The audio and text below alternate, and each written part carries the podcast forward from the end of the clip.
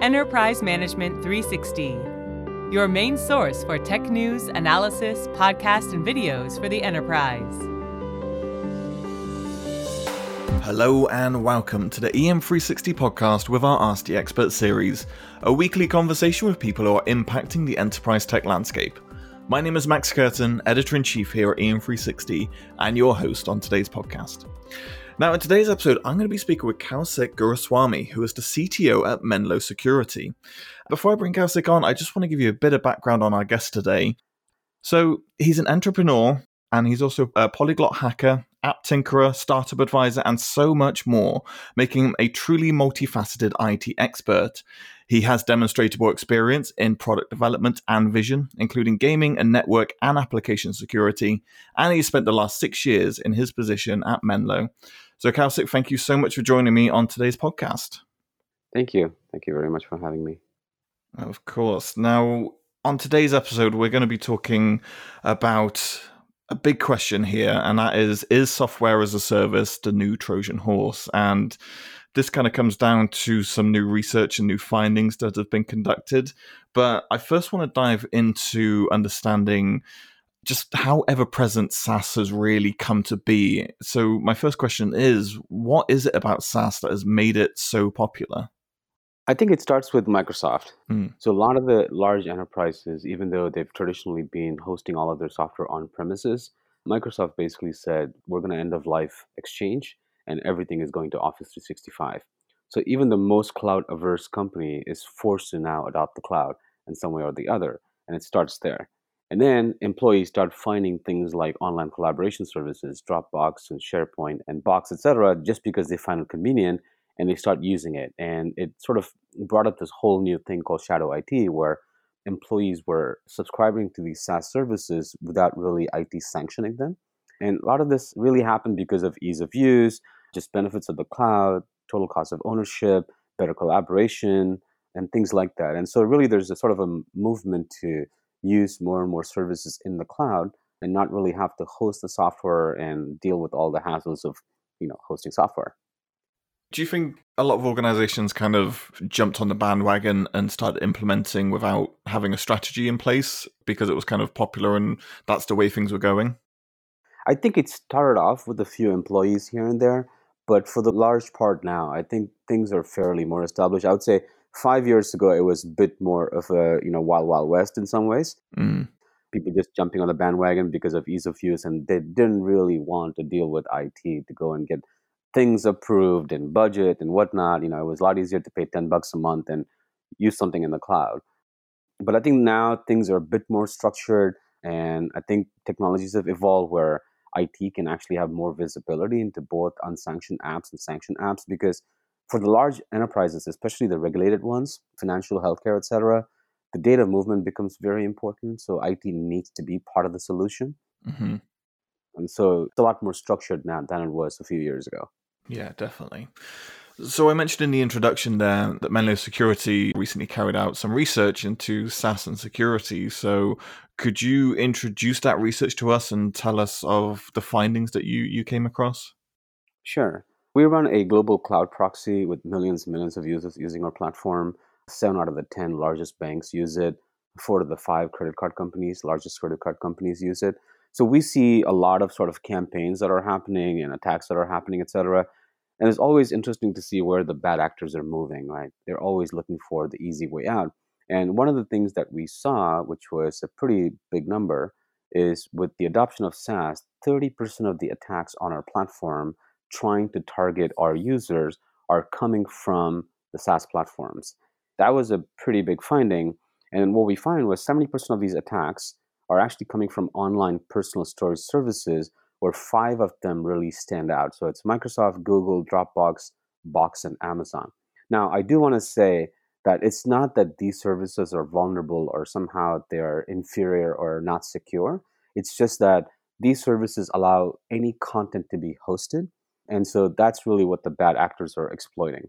So if it was to simplify this, the way it works is let's say, Max, you know, you use Dropbox and you're Acme Bank, and you have some implied trust in your organization that Dropbox is a service that you guys are using for collaboration, and maybe in your security services you whitelisted them or allow unfettered access to these services.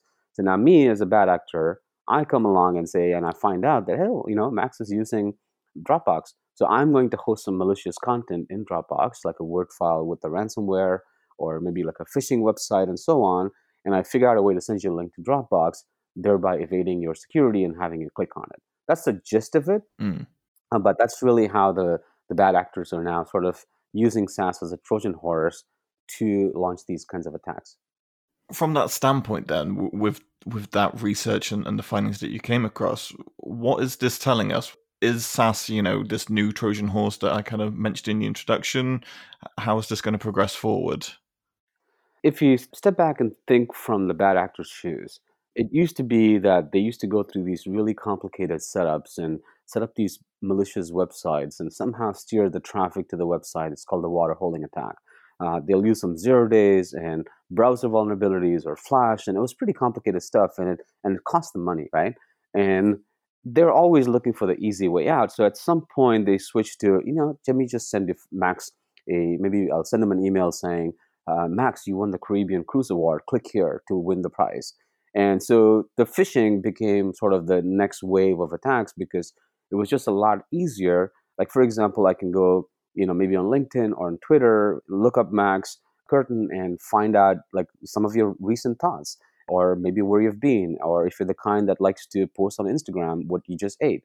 So I can use that information and send you some targeted phishing emails and have you click on it. Mm-hmm. So that became very easy. And that's working. Like, what are some of the other ways I can get to these people? And so SaaS services growing in adoption in enterprises now becomes another vector that they can leverage. It's interesting to kind of take that approach and see how it's kind of evolving. And I think a lot of reports that are coming out now is that there is issues in organizations when it comes to phishing attacks and people not being aware does this come down to an educational standpoint of having more people understand or having more control over systems so people can't necessarily open those emails that might cause these issues?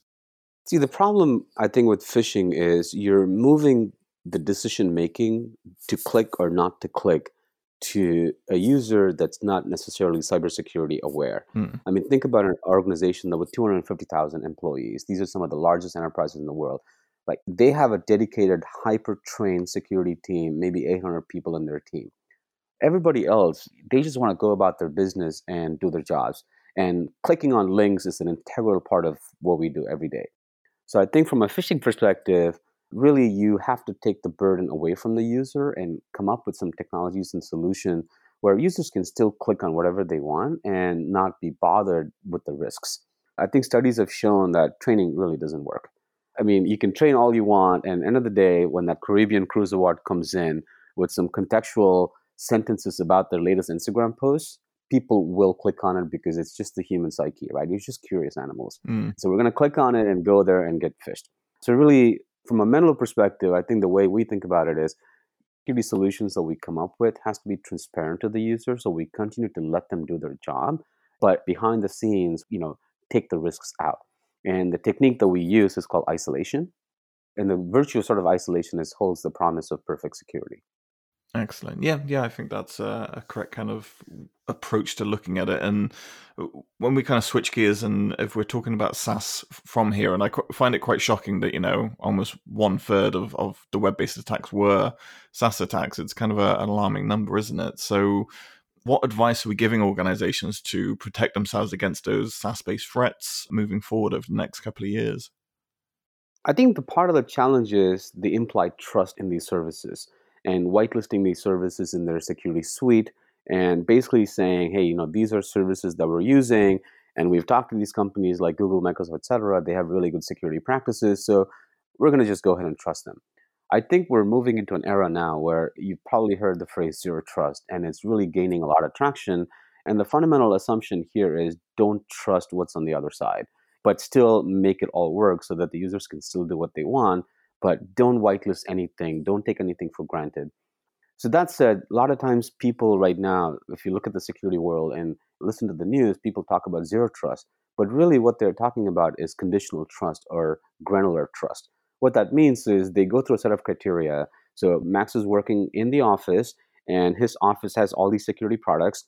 His laptop is fully patched, and he's doing all the right things. Once that decision is made, Max now gets unfettered access to Dropbox. So in some sense, that's what I mean by conditional trust, because end of the day, once the decision is made, you can still download whatever you want from Dropbox. So I think from Menlo's contention really is in order to achieve zero trust, you can't have this conditional trust or granular trust. You need to have truly zero trust, and that's only possible via like an air gap, if you will, where if you're working with Dropbox and you're trying to look at a document, what if we can show the contents of the documents without ever downloading the document, right? Now that becomes zero trust.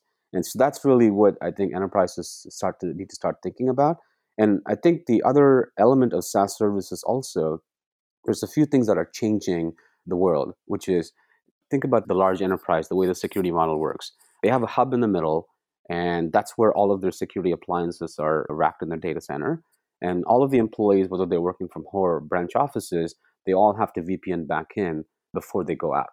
Now, with the advent of SaaS and Office 365, that model breaks down because these security appliances are seeing significant amount of traffic to the extent that the branch office experience is so horrible. And so the enterprises are now forced to allow these branch office users to go direct to internet. The moment they do that, you lose visibility, you lose control, you don't have any security. So really from a SaaS perspective, you've got to take security where the data is, which is in the cloud. So having on-premise appliances or having everybody VPN back in that model breaks down. I think the short answer is if you're going to SaaS and you want to protect it, you got to take security where the SaaS services are, which is in the cloud. You need a layer between you and the SaaS services, no matter where you are. Yeah, no, no, I 100% agree. I think that is important advice. No, I, I find it interesting that you, you bring up zero trust there because I've been noticing especially over the past year of, of, doing these podcasts and having these conversations, zero trust is creeping more and more into the conversation from an organizational standpoint. And I agree, it does definitely make sense to kind of have that and then get to that conditional trust element. Do you think a lot of companies are going to get to that adoption process? How far do you think it's going to have to get for them to start implementing that process as more kind of general across the enterprise scope? I think it's already starting. And I would say, like, you know, we talked about the VPN problem. This was pre COVID 19. Yeah. And one of the things that we're hearing from our own customers is, you know, so the VPN infrastructure that enterprises have built out essentially assumes, you know, one to maybe 5% of the workforce is remote, working from branch offices or, you know, or, or home. And with COVID 19, that has completely flipped. You know, like 95% of the people would stay in shelter, they're all working from home where this VPN is getting completely overloaded. So their enterprises are now saying, look, I can go and buy a whole lot more appliances to keep up with this surge in need. Or my best option is take rich multimedia sites like YouTube and other things and let people connect directly to that instead of coming backhauling all the traffic back to the corporate. But the moment you do that, you're again back to lack of visibility, lack of security. And so really enterprises are struggling with this idea and I think that's where there's sort of a global cloud proxy platform that sits between the user and the rest of the internet services, whether SaaS or random blogs or whatever, that starts to make a whole lot of sense. And you know, I talked about moving security to the cloud, but I think it's a time to rethink what that means because historically, security, whether it's on-prem or even some of the other companies that are doing it in the cloud, they haven't really changed the security efficacy, right? They just made it convenient to use the cloud. But fundamentally, the security services from 20 years ago, it hasn't really changed in the sense of they're all largely detection based, meaning they try to figure out whether something is good or bad. And if it's good, they allow you to connect directly. If it's bad, they block it. That model of cybersecurity hasn't changed when you move security to the cloud. So it's a great opportunity to sort of rethink that and use things like isolation that give you a much, much higher efficacy of security as you move to the cloud. Yeah, it's an extremely important element of cloud security to kind of look at. So, if we were to say Menlo Security was to conduct the same research, let's say in about five years' time, or even shorter than that, what do you think we can expect to see? Or a better question is, what do you hope you'll see? you know, five years or even three years is a long time in the shifting landscape. You know, if history has shown us any indication, the bad actors are always looking for the easy way out. And what I mean by that is they're constantly looking to see what are some of the technologies and services that are gaining broad adoption within enterprises and can i leverage that to my devious purposes uh, that's been the case you know since the dawn of cybersecurity right you know initially it was all these zero days and browser vulnerabilities and then at one point even two years ago we put out a paper saying microsoft office was starting to be used as a platform for delivering malware meaning they were using attachments with word documents and macros they were sending Word documents with zero days. They were sending PowerPoint presentations with a single URL but no macros. I mean, so they were sort of using that platform because it was widely adopted and used in there. But now that enterprises are moving to the cloud, instead of sending Word documents, these documents now reside in 365. So I think that model shifts. So the, the fundamental goal remains the same. You know, how do I infect somebody and exfiltrate data or cause a breach? So what is the easiest way for me to get there?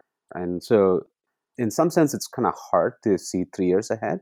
But I think the, the simpler answer is really whatever the mainstream adopted technology is in large enterprises, that's going to become the target.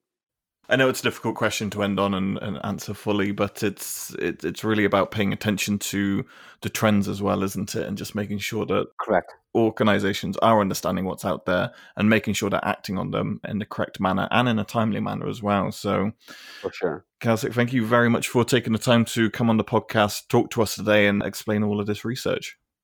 Thank you, Max. Thanks for having me. Of course. And thank you for everyone who took the time to listen. We hope you enjoyed our discussion. If you want to find out more information, make sure you do head over to menlosecurity.com. And for more podcasts like this, you can head on over to our website, em360tech.com, and also find us on Apple Podcasts, Spotify, or wherever you get your podcasting fix. We'll be back next week with another episode of the Ask the Expert series. Until then, thank you so much for joining us, and we'll see you soon.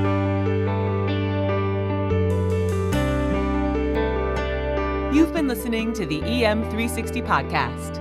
For more great content, head on over to em360tech.com.